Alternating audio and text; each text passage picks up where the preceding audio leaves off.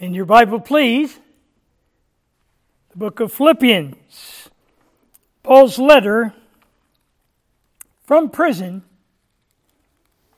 to the church at Philippi. This particular epistle is one of seven of the prison epistles penned by the Apostle Paul. The second during his first Roman imprisonment. That imprisonment was from 60 AD through 62, and then we know that he was released, but soon to be reincarcerated, this time no longer in a hired home, but in a dungeon.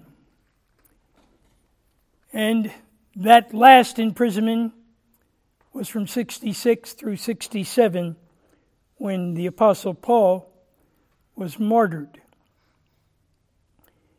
But the prison epistles were part of the proclamation of Christ that were the platform that the Apostle Paul used, not only to preach Christ, but to use his pen to proclaim.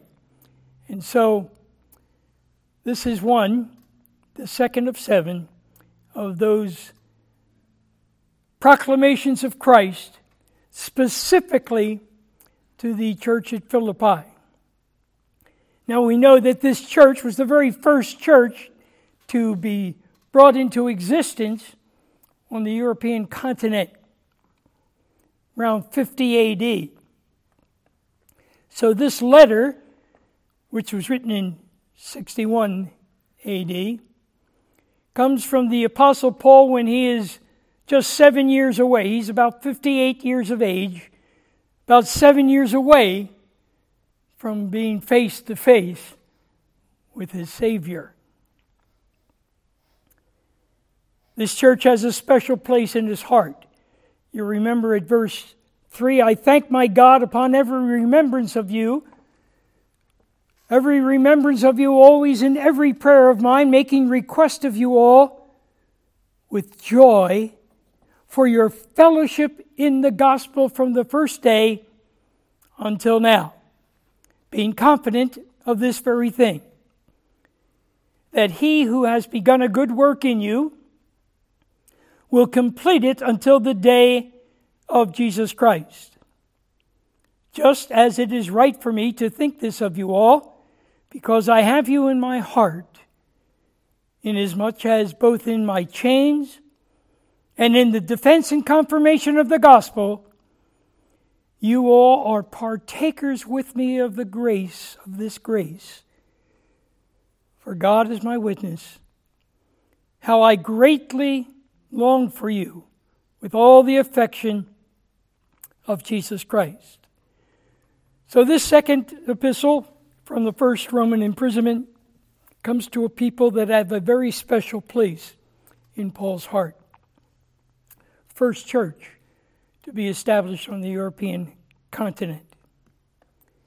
And he has a very specific prayer for them that we looked at a few weeks back, beginning at verse 9. And this I pray, that your love may abound still more and more in knowledge and all discernment, that you may approve the things that are excellent, that you may approve the things that are excellent, and that you may be sincere and without offense till the day of Christ, being filled with the fruits of righteousness, being filled with the fruits of righteousness which are by Jesus Christ to the glory and praise of God.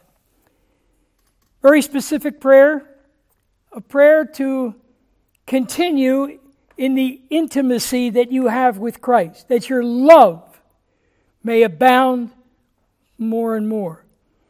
But that this love will also give you a greater insight into the one that has loved you and now you love because of all he has done in your behalf. So, this prayer is a prayer for intimacy, for insight.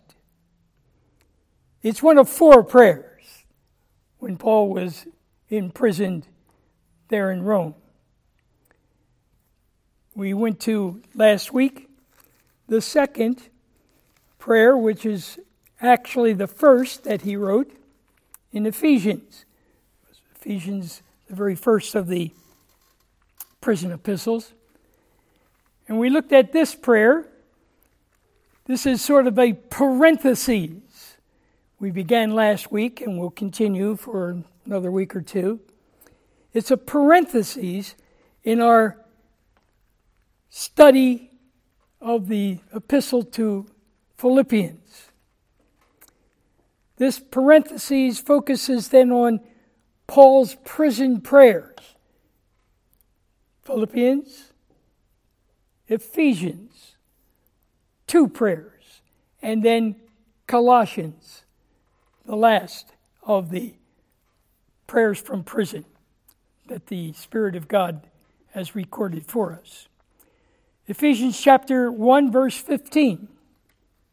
Therefore, I also, after I heard of your faith in the Lord Jesus and your love for all the saints, do not cease to give thanks for you, making mention of you in my prayers, that the God of our Lord Jesus Christ, the Father of glory, may give to you the spirit of wisdom and revelation in the knowledge of Him. This prayer, like the prayer to the church at Philippi, the Philippians, is a prayer that he desires the Ephesians have greater insight, that the relationship that they have would go deeper, there would be greater understanding. They may give you the spirit of wisdom, of revelation, and the knowledge of Him. The eyes of your understanding being enlightened, that you may know the hope of His calling. This prayer is one that Paul is sharing with those there in Ephesus, that he wants them to go deeper into the understanding that God has revealed concerning their Savior. And that as they do that, the expectation of what is yet to be realized will flood their souls. That your eyes might be enlightened. That's your spiritual eyes, the eyes of your understanding, that you may know what is the hope of his calling. And we looked at that part of the prayer last week. But our attention this morning focuses on the latter part of verse 18. The prayer is that, that you would have your spiritual eyes enlightened, that you may know what is the hope of his uh, calling, and what are the riches of the glory of his inheritance, that you might look forward with great expectation of what is yet to be realized, and to know that there is an inheritance that you're going to have, a reward. The inheritance of the saints, and what is the exceeding greatness of his power toward us who believe, according to the working of his mighty power, which he worked in Christ when he raised him from the dead and seated him at his right hand in heavenly places. So, this prayer again this morning that we are looking at, prayer that is being offered up from prison by Paul for the believers in Ephesus, is a prayer, once again, like the prayer for the Philippians is a prayer of uh, wanting to have them experience more of the insight that has been revealed to them concerning the Lord Jesus. And that this would stir them to a greater expectation of what we are yet to experience, the hope that we have. It's not a hope so, it's an assurance of what we expect to experience because of Him. And that we would be empowered, that we would be experiencing, those to whom He is writing, the power of the resurrected Christ. First, this morning, the inheritance. Look back at verse 3 of Ephesians chapter 1. Blessed be the God and Father of our Lord Jesus Christ, who has blessed us with every spiritual blessing in the heavenly places in Christ. God, Almighty God, has called us into a relationship with Him. He has done that through the offering of His Son. And in that relationship that we now have because of our faith in His Son Jesus, God has withheld nothing from us. He has given us all that He has for us. We are yet to experience it fully, but we have it. For He already sees us in Christ Jesus in the heavenlies. Blessed be the God and Father of our Lord Jesus Christ, who has blessed us with every spiritual blessing in the heavenly places in Christ. That's our position. And our position has no limitation as to what God has provided for us.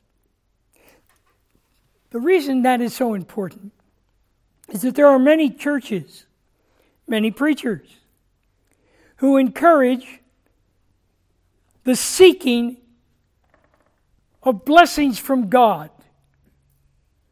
seeking sign gifts that will give you some kind of insurance that you really belong, give you some ability to feel that you're more spiritual now than you were before. You experience these sometimes called the second blessing or whatever God has now for you if you surrender to Him.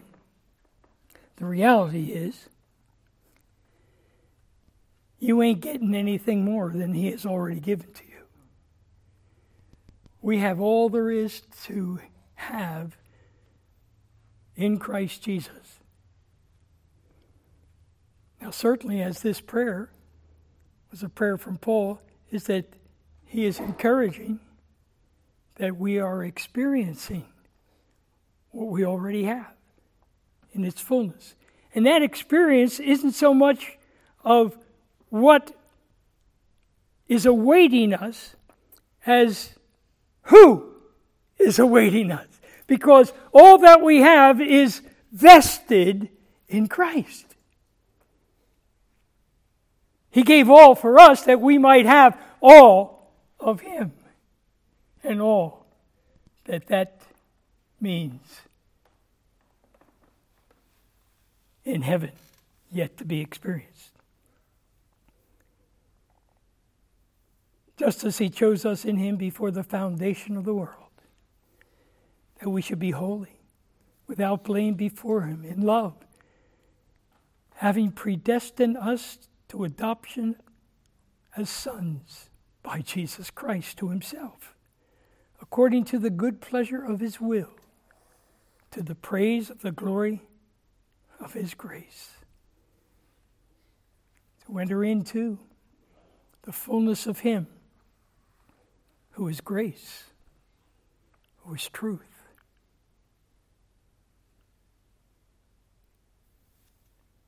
For what purpose?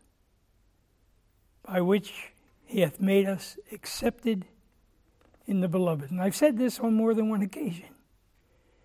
Christ Jesus, God's Son, did not step down from the glories that he had with the Father before the foundation of the world for the purpose of making people better. And we get a lot of that preaching. Even those who really believe the scriptures.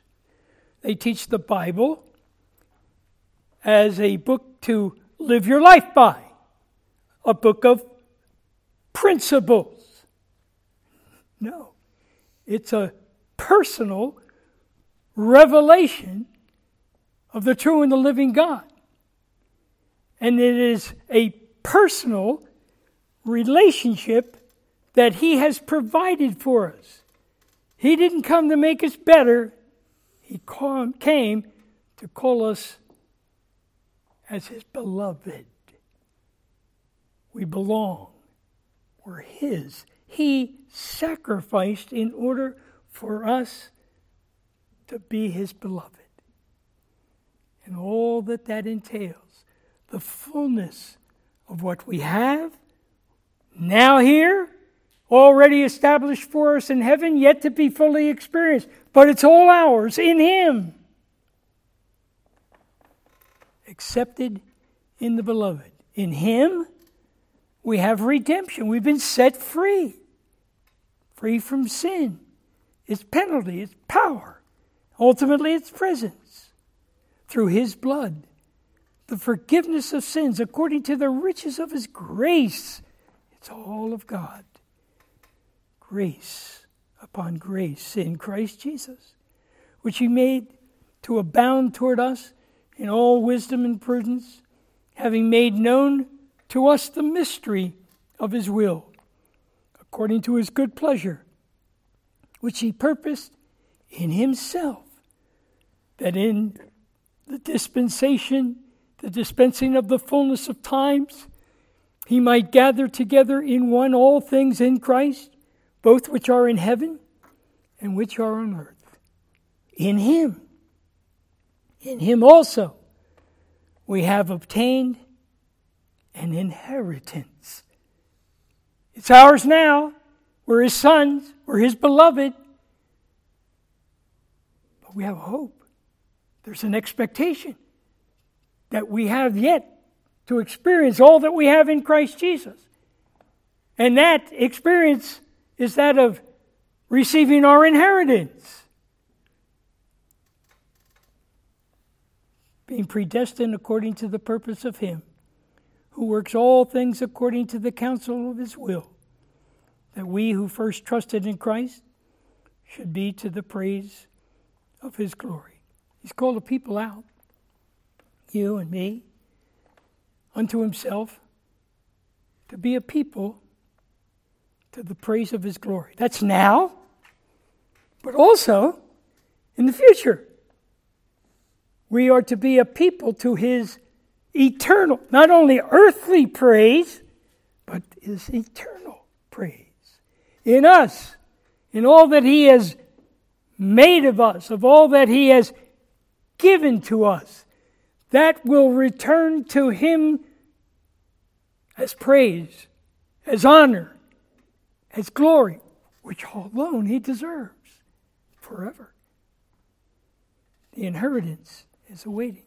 And it's all according to his will, the master plan of Messiah, and how it is unfolding in his time frame. The mystery of Jews and Gentiles being one in Christ, the church. This mystery that was not revealed in the Old Testament was not revealed. It was prophesied by the prophets, but not fully revealed until Christ came. There's an inheritance that we're looking forward to. In Him, you also trusted, verse 13, after you heard the word of truth, the gospel of your salvation, in whom also, having believed, you were sealed with the Holy Spirit of promise, who is the guarantee of our inheritance until the redemption, the full setting free, until the redemption of the purchased possession to the praise of His glory. He brought us Good news. That good news was that his son Jesus, God, became flesh. That good news is that Christ, the Messiah, the anointed, the one of promise in the master plan, died for our sins, according to the scriptures, was buried, raised again, according to the scriptures. This is the good news of your salvation. And the Holy Spirit is now in us as a guarantee that all that God has done, He will bring to fruition. He will bring it to its climax. There's an inheritance yet to be experienced, but guaranteed. There are those, and I feel for them. I really do. My heart goes out to everyone who maybe truly have placed their faith in Christ, but if not, somehow have believed that they have, who are struggling, who are trying as hard as they can to have some kind of assurance that they are going to arrive in heaven, that they are going to be different than they are here in this world. And they're trying awfully hard to grasp that which now will allow them to stand before God approved. Sad. The reason it's sad is because it disregards the finished work of Christ. Salvation is all of God. We have a relationship with the true and the living God. That is for now and forever. And it's guaranteed. Not because of us, but because of Him. And He has given that assurance by His Spirit living within us. We aren't to be striving to try to earn or gain what He's already provided. We are to rest in His finished work. That rest that trust does not negate righteous living. That's just the product of the Holy Spirit empowering us to live for Christ. But it's secure, it's awaiting, it's guaranteed. This inheritance. Went over to Acts chapter 20.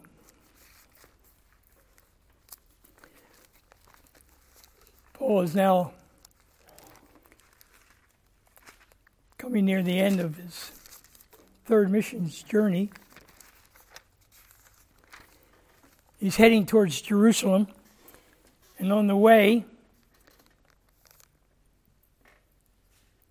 he calls the elders from Ephesus to meet with him. Chapter 20, verse 17. From Miletus we sent to Ephesus and called the elders of the church. When they had come to him, he said to them, You know from the first day that I came to Asia.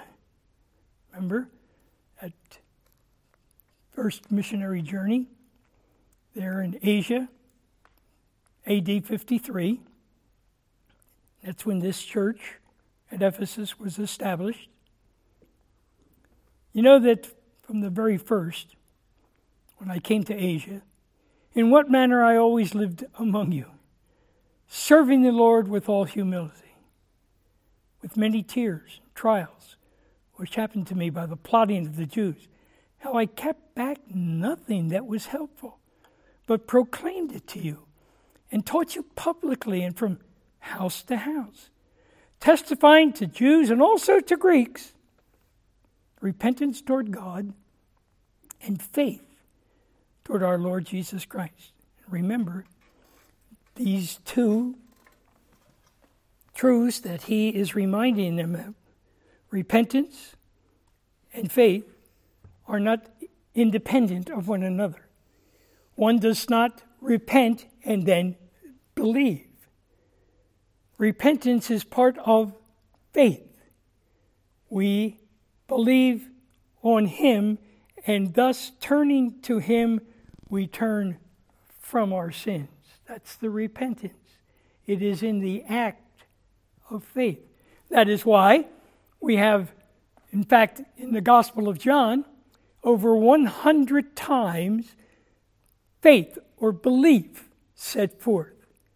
Not once repentance. But we have in the scriptures this blending of repentance and faith. They are one and the same, sometimes used interchangeably, but never one preceding the other, not independent of the other. He's called them the elders of Ephesus. He's reminded them of his faithfulness to the Lord and what he has proclaimed to them. And see now, I go bound in the Spirit to Jerusalem, verse 22, not knowing the things that will happen to me there, except that the Holy Spirit testifies in every city, saying, The chains and tribulation await me. It will be from Jerusalem. He will ultimately wind up in Roman imprisonment. But none of these things move me, nor do I count my life dear to myself so that I may finish my race with joy. And the ministry which I received from the Lord Jesus to testify of the good news, the gospel of the grace of God. And indeed, now I know that you all among whom I have gone preaching the kingdom of God will see my face no more. Therefore, I testify to you this day I am innocent of the blood of all men, for I have not shunned to declare to you the whole counsel of God, the master plan of Messiah. Therefore, take heed to yourselves and to all the flock among which the Holy Spirit has made you overseers to shepherd the church of God, which he purchased with his own blood. For I know this that after my departure, savage wolves will come in among you, not sparing the flock. Also from among you, men will rise up speaking perverse things to draw away disciples after themselves. Therefore, watch and remember that for three years I did not cease to warn everyone night and day with tears. So now, brethren, I commend you to God and to the word of his grace, which is able to build you up and give you an inheritance among all those who are sanctified.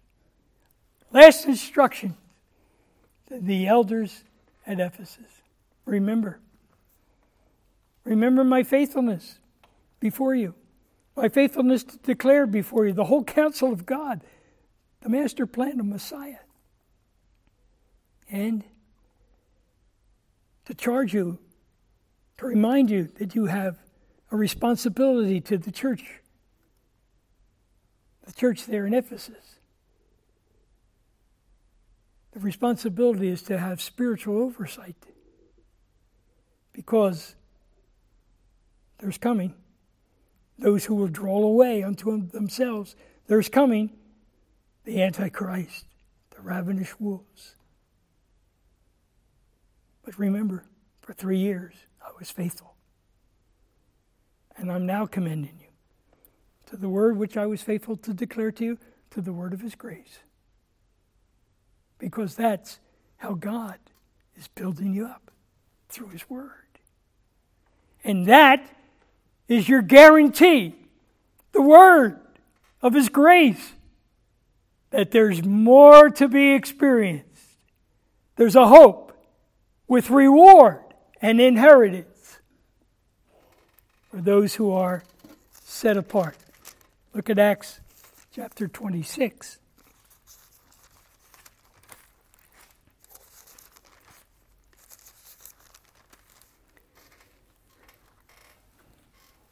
Paul is now giving his testimony before King Agrippa, verse 12 of chapter 26.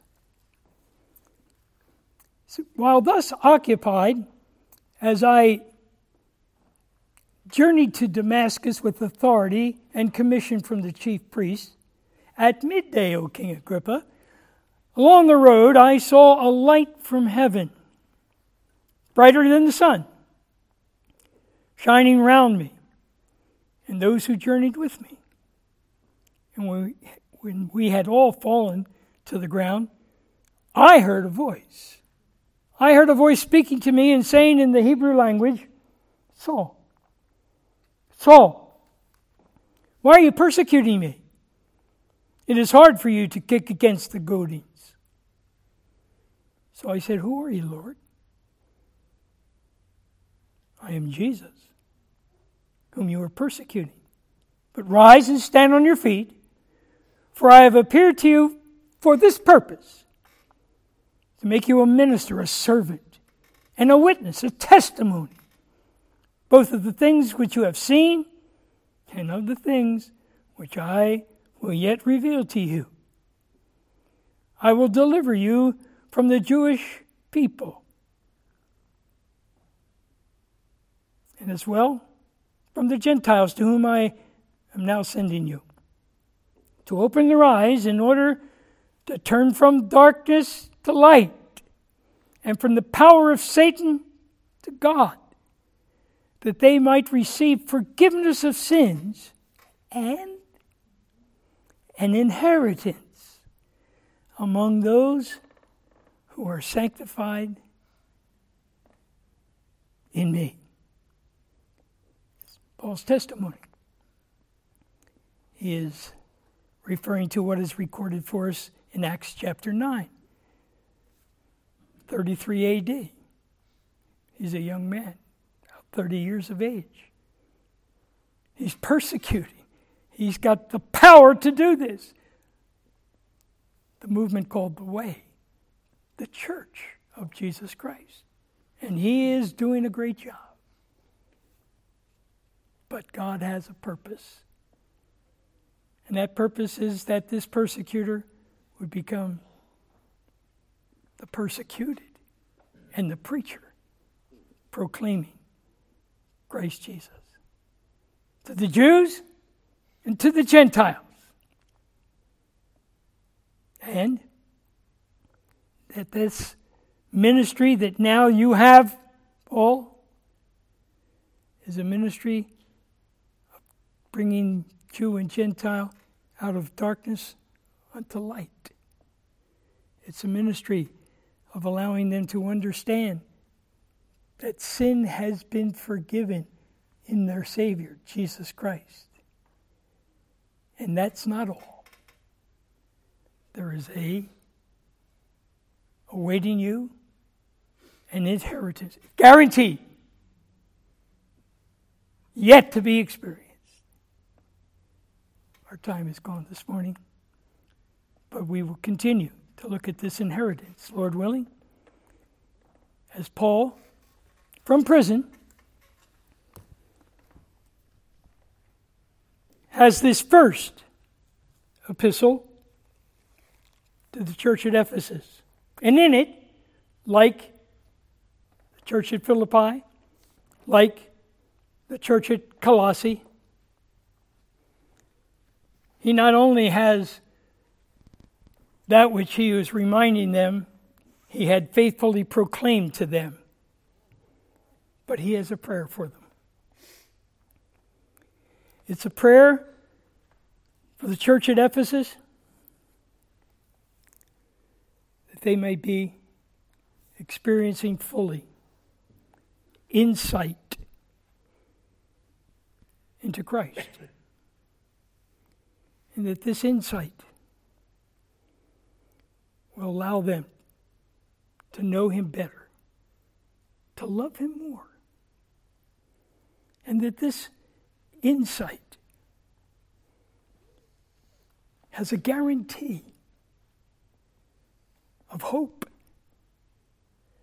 that which is yet to be experienced, and a guaranteed inheritance awaiting those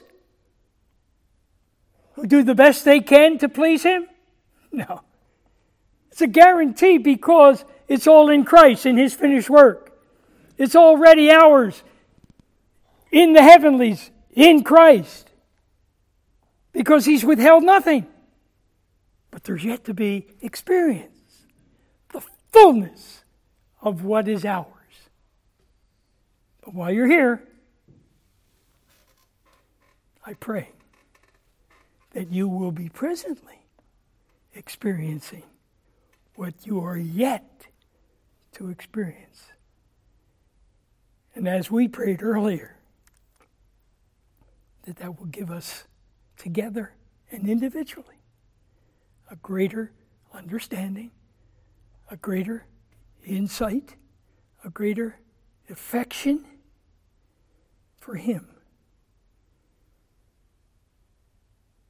And an awareness that there's more of Him to be experienced.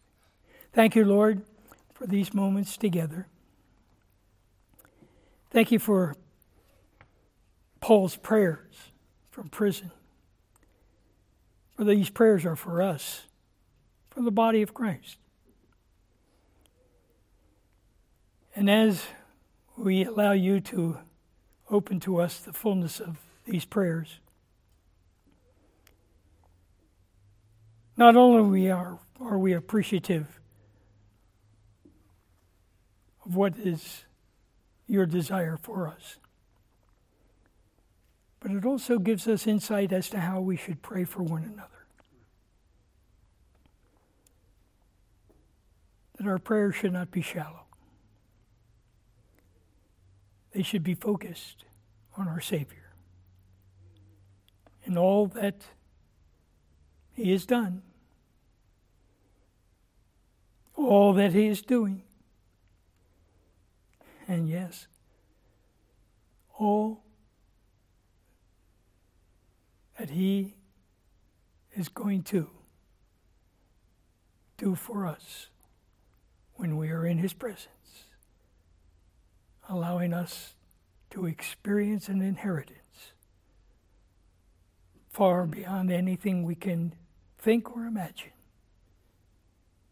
to his eternal grace and peace and praise. In Jesus' name.